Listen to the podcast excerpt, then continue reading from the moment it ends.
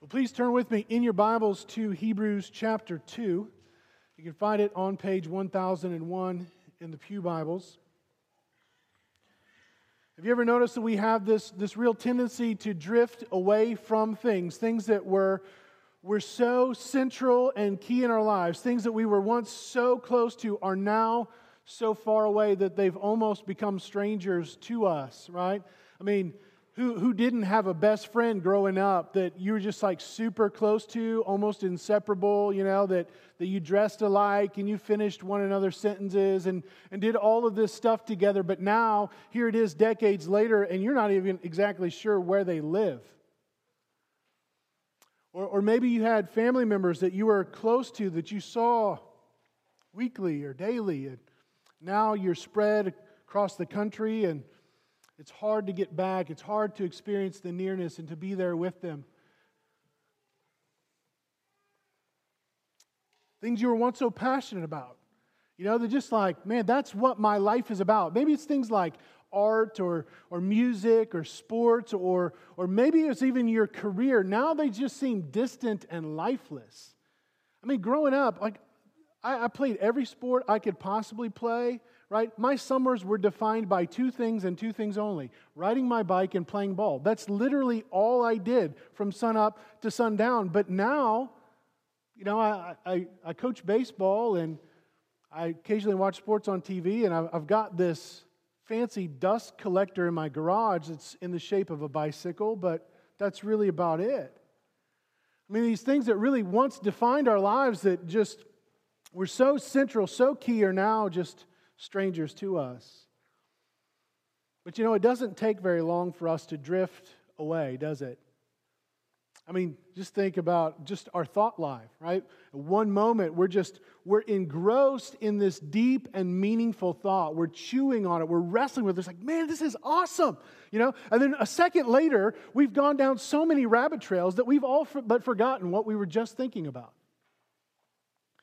Or you're driving in your car and your jam comes on, right? Or, or your kids start fighting in the back, or, or maybe you're looking out the passenger window, or maybe your eyes are just getting heavy, and the next thing you know, you're jerking the wheel to pull the car off of the rumble strips.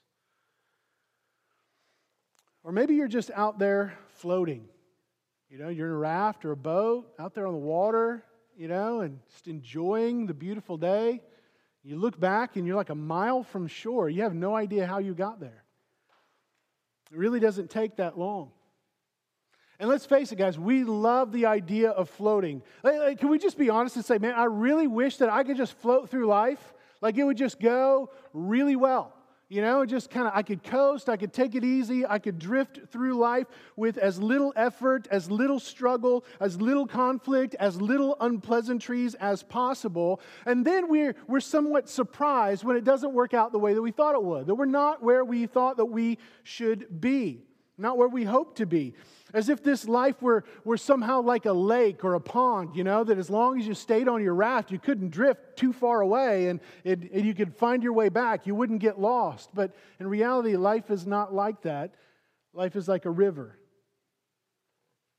And I don't mean like a shallow, lazy river, you know, like at the water park where you just kind of work your way back to the beginning. And, you know, if you happen to get off course, you just hop off and drag your raft back to the nearest exit.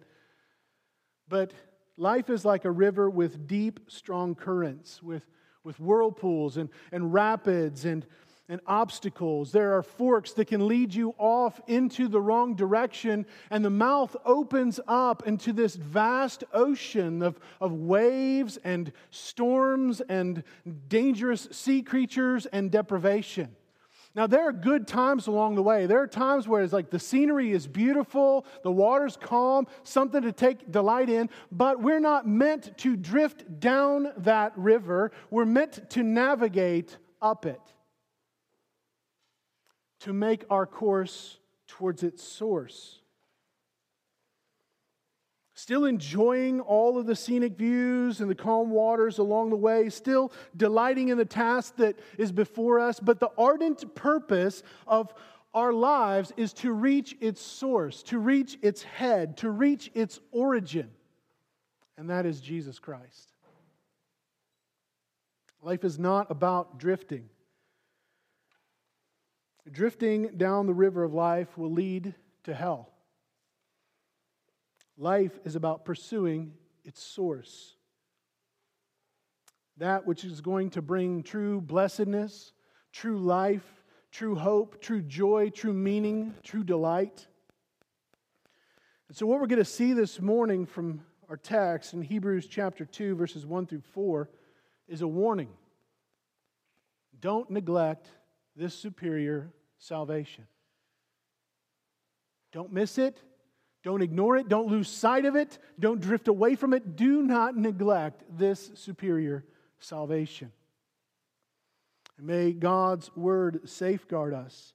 May it warn us and may it confirm its truth to us this morning as we read Hebrews chapter 2, beginning in verse 1. it says, Therefore, we must pay closer attention to what we have heard, lest we drift away from it.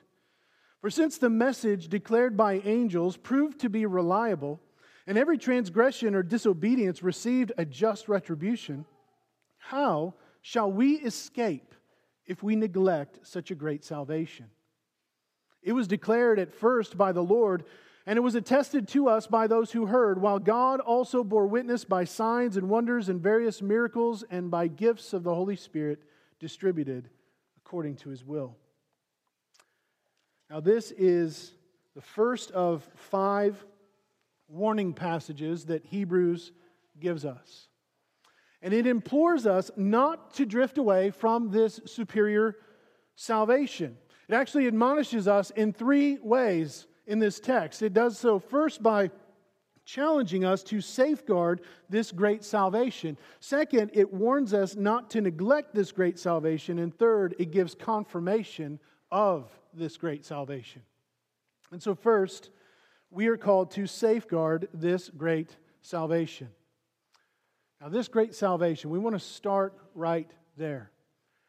You see, chapter 1 gave us a glimpse of the great salvation that is ours in Christ Jesus our Lord. We have received the greatest word, the most precious truth, the dearest and deepest, the best news that we could possibly receive in Jesus Christ. I mean, far better than hearing that you won an award or you won the lottery or that your team was victorious. And, and I realize for Cubs fans, that's a big deal because that's not going to happen for like another 100 years, right? I mean, far better than receiving great news like she said, I do, or that you're expecting a baby, or that something that you have hoped for your entire life has now been fulfilled. Far greater, far better than, than any of that is the good news of our great salvation in Christ. God has spoken by His word. And because God has spoken to us by His Son, we have come to understand more of who this Son is. We've been able to catch a glimpse of His glorious nature. We've been able to stand in awe of His great work, that He created us. And not only that, He upholds the universe, including you and me, by the word of His power. We saw that as our Redeemer, He has made purification for sins, and He's now reconciling all things to Himself, either through salvation or through judgment. We stood in all of that. It helps us to see His glory and to rest in it. And we also saw His exalted status, that the one and only Son of God sits enthroned over all, over all things, until all His enemies are defeated. Friends, that's big. That's really, really big. That's far bigger than you or me, right? And that is ours in Christ. Chapter 1 told us about who Jesus is and about what he has done. It's all about the supremacy of Christ. And it has said nothing, it's not given a single word to anything about you and what you do, who you're supposed to be, what you're supposed to do. It's all about him. Our great salvation is all about Him, the supremacy of Jesus Christ. Christ alone is our salvation. And what a great salvation. And so, in light of this, the author of Hebrews begins verse 1 by saying, therefore. Now, just word to the wise, whenever you're reading scripture and you see the word therefore, you need to zero in, okay? Because it's telling you something important. It's drawing an inference, a conclusion. You need to get this, right? It says, therefore, in light of all of that stuff, because God has spoken to us by his Son, revealed who he is and what he has done, how he is superior to all else, because we have received this great salvation, this precious word, we must do something. Now, let me just ask you this What do you do when you receive a precious gift? What do you do when somebody hands you a priceless treasure? How do you treat it? How do you respond to it? You don't leave it outside in the rain next to the garbage to be picked up by the trash collector, do you? No, you secure it, you protect it, you safeguard it. You treat it according to its worth. You display its glory in a way that befits its value. And so, in light of these precious truths that we have received in chapter 1, he says, Therefore, we must pay closer attention to what we have heard. He says, It is necessary. It is absolutely and exceedingly necessary for you to turn your mind, for you to give heed to, for you to pay attention to an even greater degree than you already have been to what you have heard. Right? Pay even closer attention. You've heard it, you're not done.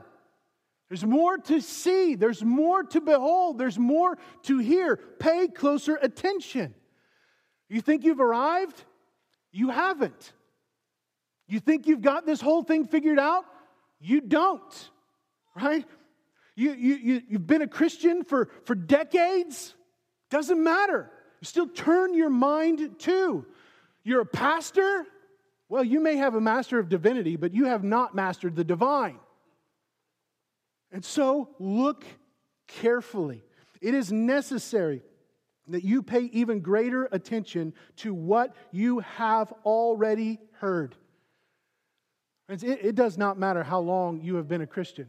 It does not ma- matter how mature you think that you are. The truth is, we never move beyond the gospel. We only go deeper and further in to see it for what it is, to see it more clearly in all its magnificence and all of its glory. There's not a time when you can put the truth of God's word behind you or assume that you've mastered it and can move on to bigger and better things. It doesn't give us liberty either to be bored with it. As if to say, you know what, that doesn't matter. I, it's, man, it's whatever. It's all, all, that stuff, you know, that we've talked about. I, I wonder, have you found it boring? The last three weeks, we've unpacked a lot of stuff. We, we've looked at a lot of Bible. We've looked at a lot of theology. We've looked at a, a whole bunch at who Jesus is and what he has done, what his sonship actually means. And there hasn't been a whole lot to do with us. And I just wonder if you found it boring. Why can't you just talk more about us? Why, why can't you just tell anecdotes or amusing little stories to help us to feel good about ourselves, to keep it lively so I'm not falling asleep over here?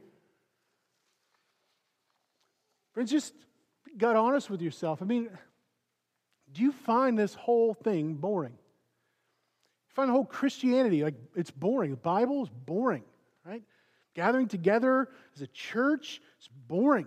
Scripture, boring. Jesus, boring, right? Christian life is boring. A lot of times we treat it like it's boring. Well, friends, even that which is of immeasurable worth can still be viewed as boring.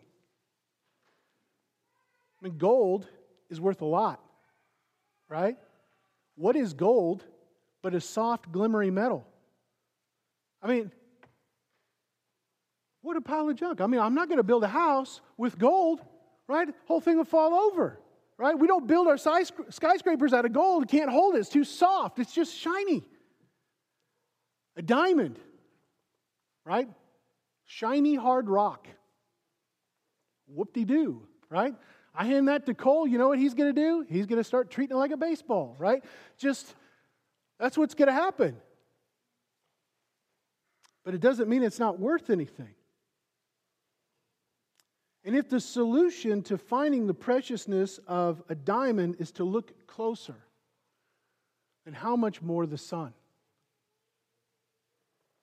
So the first commandment the command that's given here in the after entire chapter of what you may consider to be dry boring biblical theology about the Son is to look closer to pay closer attention to listen with greater care to that which you have already heard that which is most precious the word that God has spoken to us by his son it says listen closely to what we have heard listen to it Friends, I just wonder what, what do you spend your time listening to? We're all listening to something, right? What is it? Right? What speaks loudest in your ears and to your heart? It's got to be something. And what, do, what provision do you make in order to listen to it, right? If your, your goal is, is the degree, if your goal is career, right? Like you, you invest yourself in, in your education, you hear a lot of voices speaking into that, right? if, if your goal is, is sort of like having, having a model home, right? Better, better living, better you know, home and garden, whatever that might be, might be just like what you listen to all the time, right? What are you listening to? And, and if you're listening to it, what, what provisions do you make in order to listen to it? Because we all do, right? Like if you want to listen to music, what do you do? You, you make sure that you have access to the album, right? You put on the headphones, you crank it way up to drown all the other noises out right? If you're over at my house and you want to watch the news, you have to turn the TV up as loud as it can possibly go, and then you keep shushing the kids.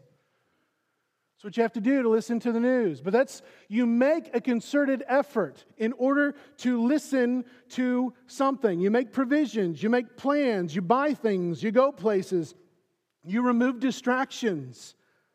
And even though we've heard this message before, we still need to listen. We still need to pay even greater attention to what we have heard. It is necessary, absolutely and exceedingly necessary, that we continue to turn our eyes and our ears back to what we have already heard.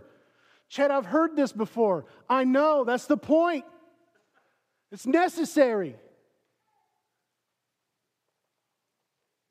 And it's interesting that as you read through Scripture, if you had to summarize the primary command that we are given, what we are to do, it's not labor for this, do this, be like this. It's listen, it's watch, it's see.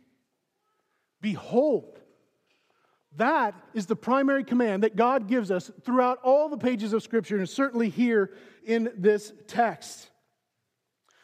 The whole chapter first chapter was given so that we could see that this yoke that he gives is easy and the burden is light because this great salvation that is given by the author, the creator, the sustainer, and the redeemer of all things is not ours by decision or by duty, but by continually listening to him, by contemplating Jesus by considering Jesus, by fixing our eyes on Jesus. Everything else in the Christian life flows out of this. Pay closer attention to Jesus. And the author says that it is necessary that we pay even greater attention to Jesus lest we drift away from it. Friends, we can drift away from Jesus. This wasn't written to unbelievers. Like, oh yeah, of course they're, you know, they're kind of around the church, but they're not the church, and so they're the ones hearing it, and they're the ones drifting away from Jesus, but not us. No, because look at what the author says. He includes himself in the call. He says, We must, and it's not the royal we, like, you know, where I say we, but I mean you. Like, we need to do this, but I really mean George. Yeah. He's saying we must pay closer attention to what we have heard, lest we drift away from it.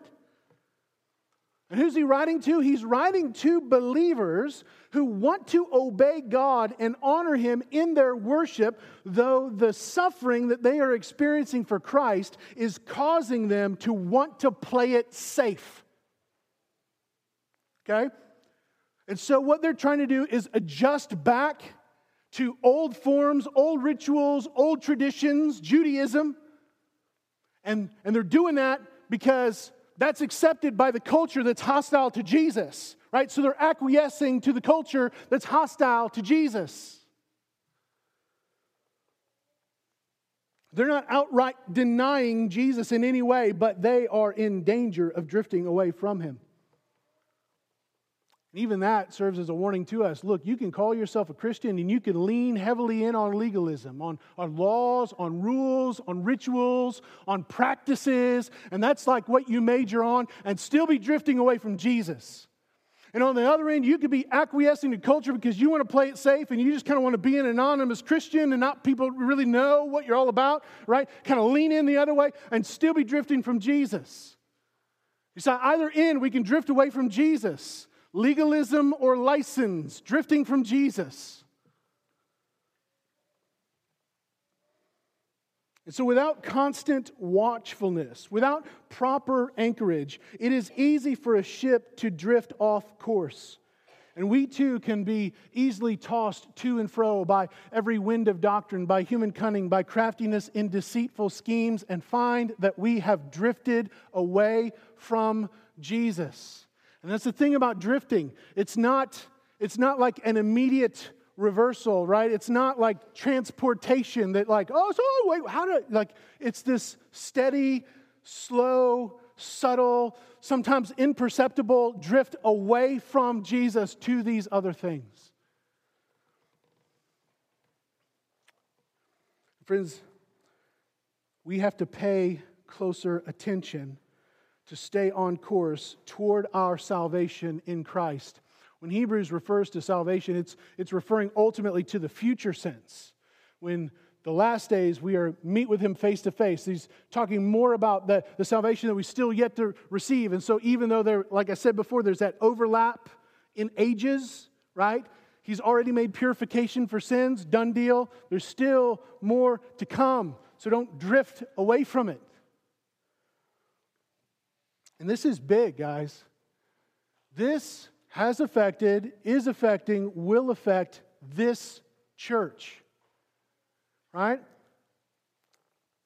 There are many who think that you can drift away from God's word and not drift away from God.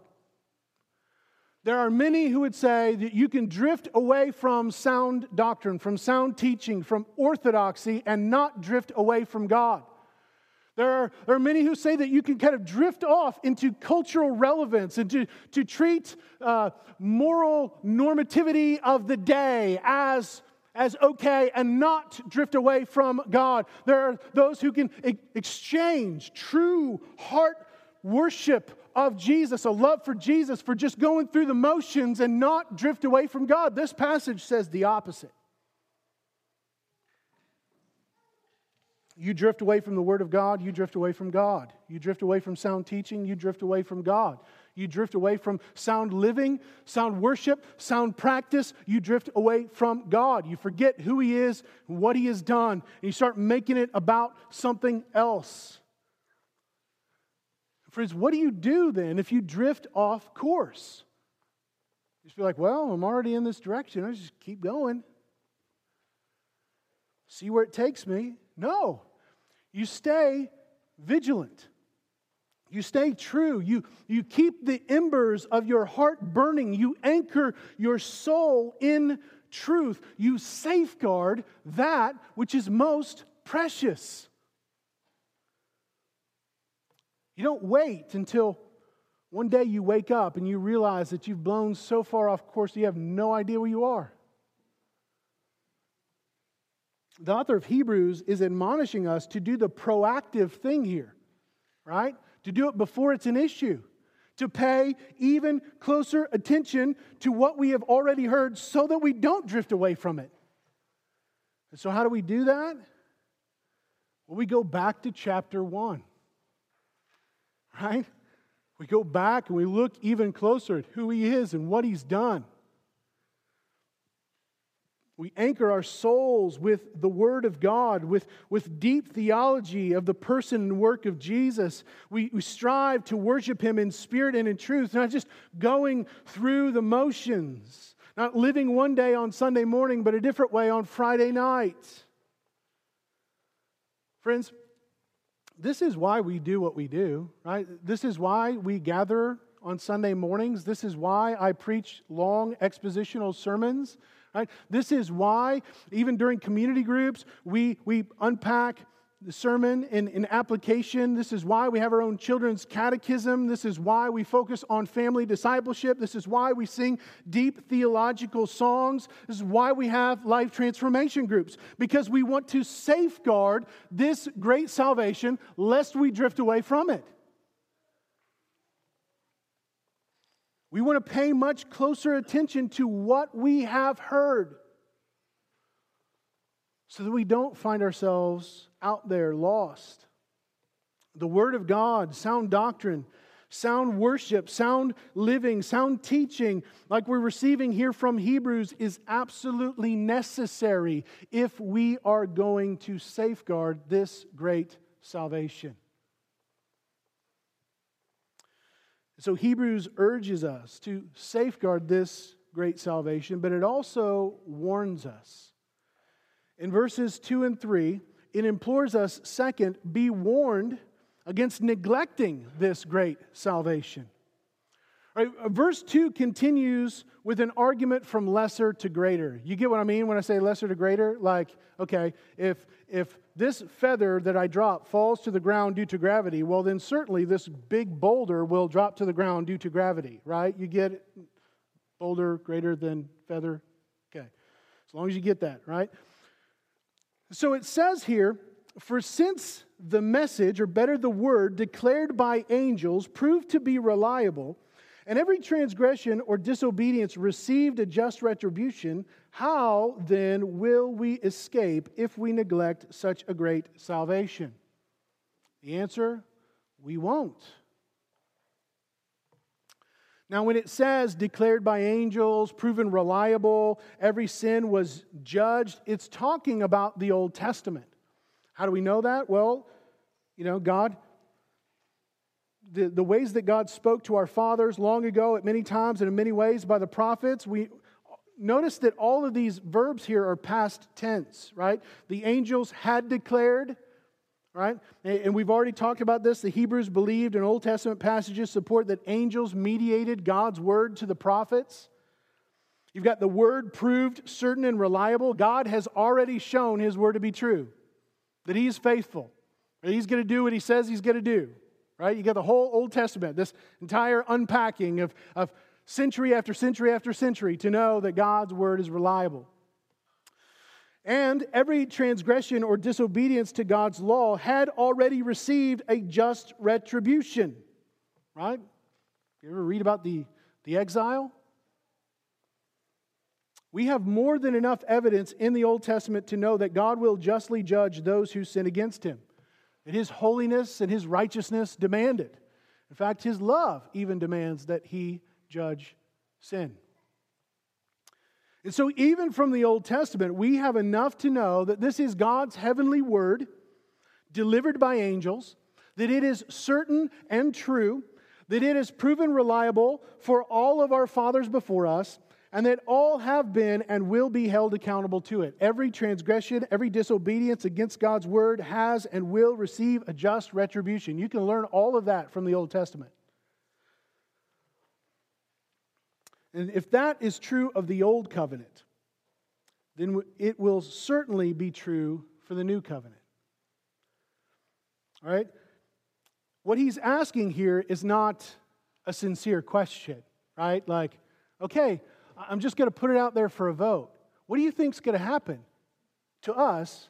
Will we escape if we neglect such a great salvation? I'm just kind of curious, right? Right? Popular poll says No. It's a rhetorical question, right? He's saying, if you neglect such a great salvation, you will not escape. Right? If you neglect, if you don't give heed to, if you're unconcerned about, if you pay no attention to, if you treat it lightly or of little significance, we will not escape an even greater just retribution. Does that sound harsh to you? Because here's what we do, right? We look at this as like, man, God's threatening to beat us up again. He's threatening to punish us. He's threatening to, you know, cast us into hell for all eternity. That's not real fair. I mean, all, all we did was neglect this great salvation. Just, man, it's like, yeah, I was like, yeah, I just, I missed the mark a little bit, but it's really not that bad. Well, guys, this is not like neglecting the dandelions in your yard. Like, oh man, you know, I neglected to put, you know, the proper, you know, chemicals or whatever on my yard early enough to avoid dandelions, and now I have dandelions in my yard. I'm like, no, that's, that's too bad. He's like, still doesn't mean I don't care about having a nice yard and with no dandelions. But that's not what he's referring to here. Think of it like this if you were imprisoned, rightly and justly imprisoned, because you had rebelled against a king, and that king comes to you and he says, I'm willing to receive you back into my kingdom. But here's what I want you to do I want you to meet me at this time, right here at this gate, and I will pay the ransom to deliver you from this prison. You can come and rejoin, be received back into my kingdom.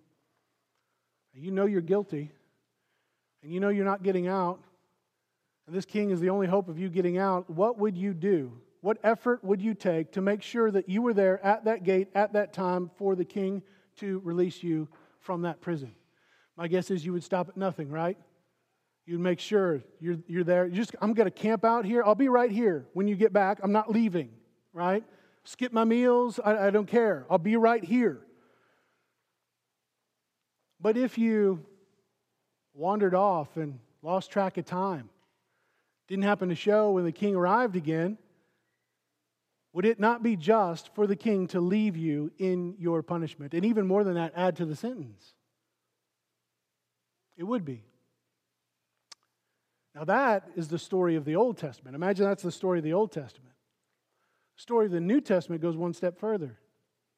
See, because not only does the king show up, the king that you have sinned against, that you've rebelled against, you're in prison because you sinned against this king and you deserve to be there. This king shows up and he opens the gate, takes his signet ring off of his finger, and he puts it on your hand.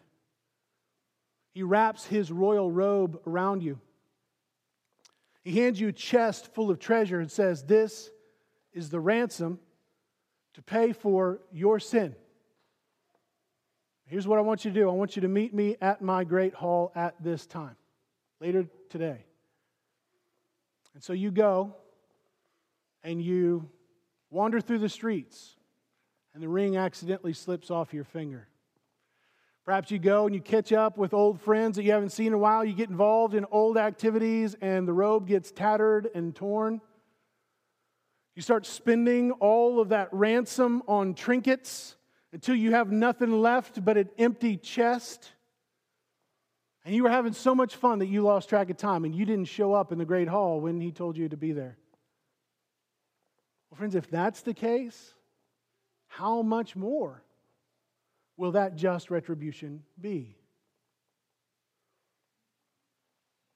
That is how, I mean, how would you treat someone who neglects so great a salvation? I mean, if you found, just practically in your life, if you found that, that your kids had taken a precious heirloom that your grandmother had given you, and they were playing with it somewhere and they lost track of it. They have no idea where it is. And so you search and search and search and you find it outside in the dirt, all broken. I mean, how would you respond? Like, how would you respond to the heirloom? And how would you respond to your kids? Right? Well, this great salvation is of far more valuable than any heirloom. The good news of Jesus Christ is that God gave that which is most precious to him. that which you, you can't even begin to put a dollar amount on, his one and only Son. And his Son, though of no fault of his own, though he had done nothing wrong, he, he had sinned against his Father in any way, obeyed his Father perfectly and laid down his life as a willing sacrifice to pay for our sin, right? The sin that we all deserve, the ransom that we deserve to pay. And he rose again to give us life, to reconcile us to God, to adopt us into God's family as God's children, to give us eternal glory, right? And a heavenly inheritance that is ours forever in him. God gave that which is most precious to us, him and to us. So, how could we neglect such a great salvation?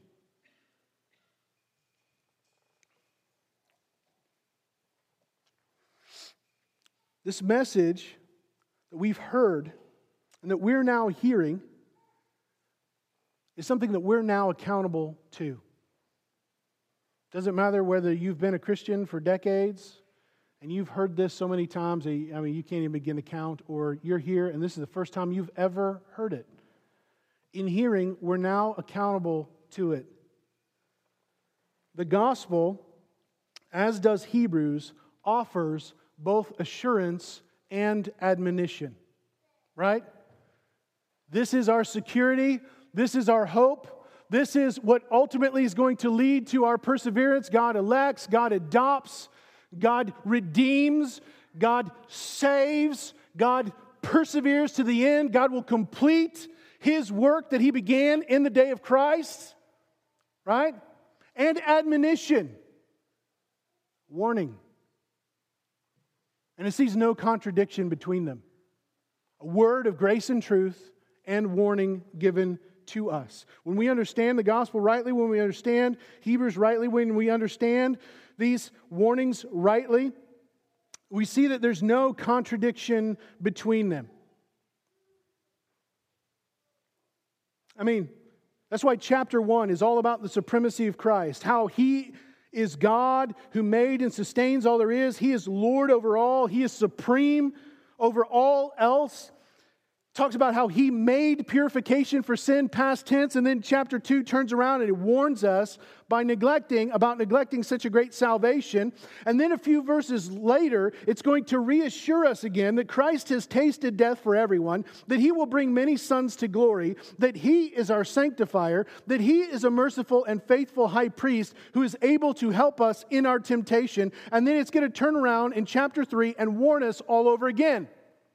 And it keeps doing that assurance and admonition, assurance and admonition, assurance and admonition. Because there's no contradiction between them. You see, these warnings, if we understand them rightly, are God's means of our salvation. That's the purpose of the warnings that we see, not just in Hebrews, but throughout all the Scripture. We get these warnings that we see them. We're not just meant to like you know, like freak out that God's mad at me. But that God gives us the warning as a means to save us, to redeem us, if we will listen, if we'll heed the warning. Right? this is written to believers, though, though, yeah, unbelievers may have been present to hear this kind of warning. And this is a real consequence, not a hypothetical one. It's not like God saying, well, you know, you can't really, you can't really neglect this great salvation. You can't really, you know, fail and, and then not escape. This is just hypothetical. If it were possible for you to neglect this salvation, right, and not escape from it, then that would be the case. But, but this is not hypothetical, this is real. Now, wait a minute, Chet. Then are you saying that a believer can lose their salvation? No, I am not. Is this passage talking simply then about a loss of rewards, like you can make it into heaven by the skin of your teeth? You know, like, well, the salvation is securing Christ, but all of the goodies that come along with it you can lose if you neglect this great salvation. No, that's not what I mean either. And nor is this a test of the genuineness of our faith. Like, okay, God gives us the warning, and then we're going to turn around and look back. Oh man, was I, was I a believer or not? I don't know. Maybe I'm not a believer. Because the whole focus is forward on the ultimate goal, the final realization of that salvation. It's future, it's not introspective or retrospective. No, the purpose is to be a means of our salvation. When you come to warnings, you got to ask why were the warnings given? Not just who they were given to, but why were they given? If you're about to drink a cup of poison and I run in and I say, Don't drink that cup, it's poison. Right? That, that warning is the means of your salvation. Unless, you know, you're a fool and I forget you, you know. Now that that warning is the means through which you are saved. God will preserve his children from falling away, but he keeps them by the use of means. And these warnings are means of our salvation. Charles Spurgeon describes it this way So God says, My child, if you fall over this precipice, you will be dashed to pieces. What does the child do? He says, Father, keep me. Hold thou me up, and I shall be safe. You see, the warning leads the believer to greater dependence upon God, to a holy fear and caution, because he knows that if he were to fall away, he could not be renewed. And he stands as far away from that great gulf because he knows that if he were to fall in it, there would be no salvation for him. But if he runs to his Father, he is safe. That's what warnings are meant to do. And guys, when you begin to see warnings that way, it changes the way that you view them, changes the way you read Scripture. No, no longer are they this means of, of trepidation like God's against me, but you actually see God gave the warning because He's for me.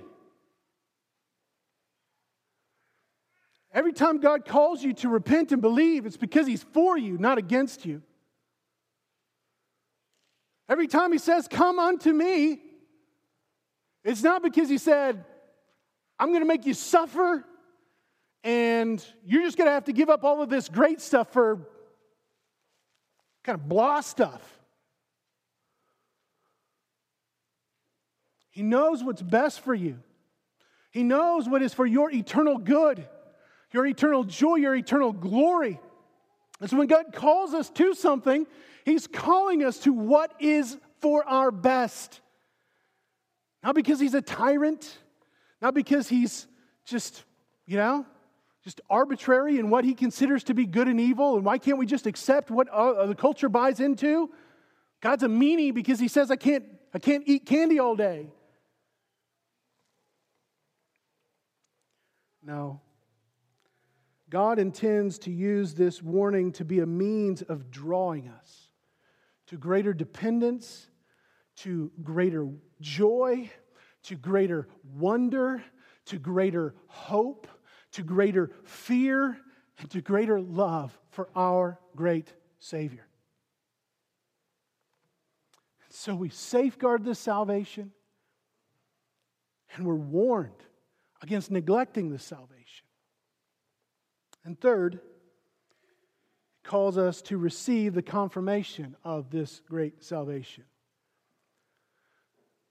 God has not just spoken words and then just kind of plopped them down in front of us to just deal with. Like one day, you know, we're walking along innocently enough, and then we trip over a scroll, then we open it up and it's God's law, and we're like, okay, what are we supposed to do with that? God doesn't leave himself without a witness. God speaks in such a way that he confirms the truthfulness and the certainty of his word. He has left us with many witnesses to confirm it is true. In the second half of verse 3 through the end of verse 4, we, we see just a few examples of it right? It was declared first by this great salvation was declared first by the Lord, and it was attested to us by those who heard, while God also bore witness by signs and wonders and various miracles and by gifts of the Holy Spirit distributed according to his will. I'm amazed by how much this sounds like Acts. This is one of the arguments for why people think maybe Luke wrote Acts or Luke wrote Hebrews, but it's a very similar in statement, and it's certainly very true of the book of a whole, as a whole. That throughout the book of Acts, we see Moses is declared first by the angels, was attested to by those who, who taught us, who, who preached the gospel to us. God did all of these signs and wonders and, and miracles for us to see, and He distributed gifts to the church, right? So that we could have this confirmation that God is confirming, He's validating His word. And so this great salvation was declared first by the Lord. And this is certainly in reference to Jesus' earthly ministry. His life and his teaching bore witness to this great salvation. I mean, that was the purpose for which he came. But as we saw in the first verse and a half of chapter 1, he's still declaring, he's still speaking that God has spoken to us by his Son. We're still part of these last days. He's still speaking in the same way, telling us of the greatness, confirming the greatness of this salvation. It was attested to us also by those who heard. First and foremost, the apostles, the prophets who gave the word of God to us, but also by the witness of the church itself. We don't know who these Hebrews heard the gospel from. We don't know whether it was apostle, perhaps it was someone else, right? We don't know, but nevertheless, they heard it. It was attested to them by those who heard. And we saw in Acts chapter 1, verse 8, that God promises that we will receive power when the Holy Spirit comes upon us, and that we will be His witnesses in Jerusalem and in all Judea and Samaria and to the ends of the earth. God's still working in that same way, equipping, empowering His church by the Holy Spirit to bear witness to Christ to those who would hear. They too confirm this great salvation. You confirm this great salvation when you tell others about Jesus. And while all that was going on, God Himself was also bearing witness by signs and wonders and various miracles to validate the truth and power of the gospel. But even more than that, He gave spiritual gifts to the church according to His will, not ours. Now, not so that we could be amazed by, by the miraculous, but so that we would be equipped for the work of ministry. Unfortunately, there's so many wrong ideas about the spiritual gifts and what they're for. So many people are removed from the church that we can't see the extraordinary blessing of God's grace through everyday acts of love and service as we live together. Among the body of Christ, we are too preoccupied, we're too busy, or we just don't get close enough to see the church and to see it in such a way that we can see God working through it, confirming just how great this salvation is. But make no mistake, even in the church, even in this church right here, God has confirmed this great salvation. This passage says nothing about God ordained history that also bears witness and confirms it as well. But again, I got to ask you, like, you know, how do you explain the fact that Jesus died badly? I'm like, he didn't die of old age. He didn't just kind of slip off into the wilderness and sort of pass quietly in his sleep. He died horribly, and yet he is the most popular person that has ever or will ever exist. Right? More people worship Jesus throughout the world throughout the history of mankind than anything else, far and away. How do you explain that? And not only did Jesus die horribly, but his followers did as well. And none of them ever said, Oh, we're just kidding. We made it all up. Even as they were dying. How do you explain that? How do you even explain the weird stuff that, like, how we take the Lord's name in vain? You notice that we never take anyone else's name in vain? Like, if I'm walking through my house in the dark and I stub my toe, I don't go, Michael Jordan, Lady Gaga, George Washington, I hate you. Right? But we do this weird thing about taking Jesus' name in vain when we stub our toes. What, what's with that? How do you explain the fact that, hey, we, we tell the date by Jesus? Right? Even if you've adopted the whole BCE CE thing, I mean, guess what divides the middle? You can change the terminology, you can't change the, the implication, you can't change the reality. We mark our years by Jesus. I mean, to seriously answer those kinds of questions, you have to do more than that old, tired, well, you know, he was a good man, he was a good teacher, he was a good philosopher, right? Because you can't actually say that and mean it. Jesus said he was the Son of God. Jesus said that he's the way, the truth, and the life, and that no one comes to the Father except through him. So you can't say that he's a good teacher, right? He's a good man, he's, he's a good philosopher after he said that and mean it, right? Because he's got to be a madman or it's got to be right. There's just no in between. So if you're going to be intention, you know, intellectually honest with yourself, you can't call him a good teacher or a good philosopher. You got to do more. And so the warning here that's given to the church is also given to you to pay closer attention to who he is. Now, God has given confirmation of our hope. But the way forward from skepticism and doubt to salvation is not for you to go through the motions, practice certain deeds, try to be something that you're not. The solution is to listen, to pay closer attention to see him, to perceive, to embrace the greatness and the glory of this good news that God himself has confirmed. The real question for us today is what are you looking to for salvation? See, the reality is we're all looking to something as great. We're all looking to something to be our hope, to be our identity, to be that which we take comfort in that which can rescue us from our greatest fears, right? If your greatest fear is, say, cancer, medicine may be your salvation, right? If your greatest fear is poverty, money is your greatest security, right?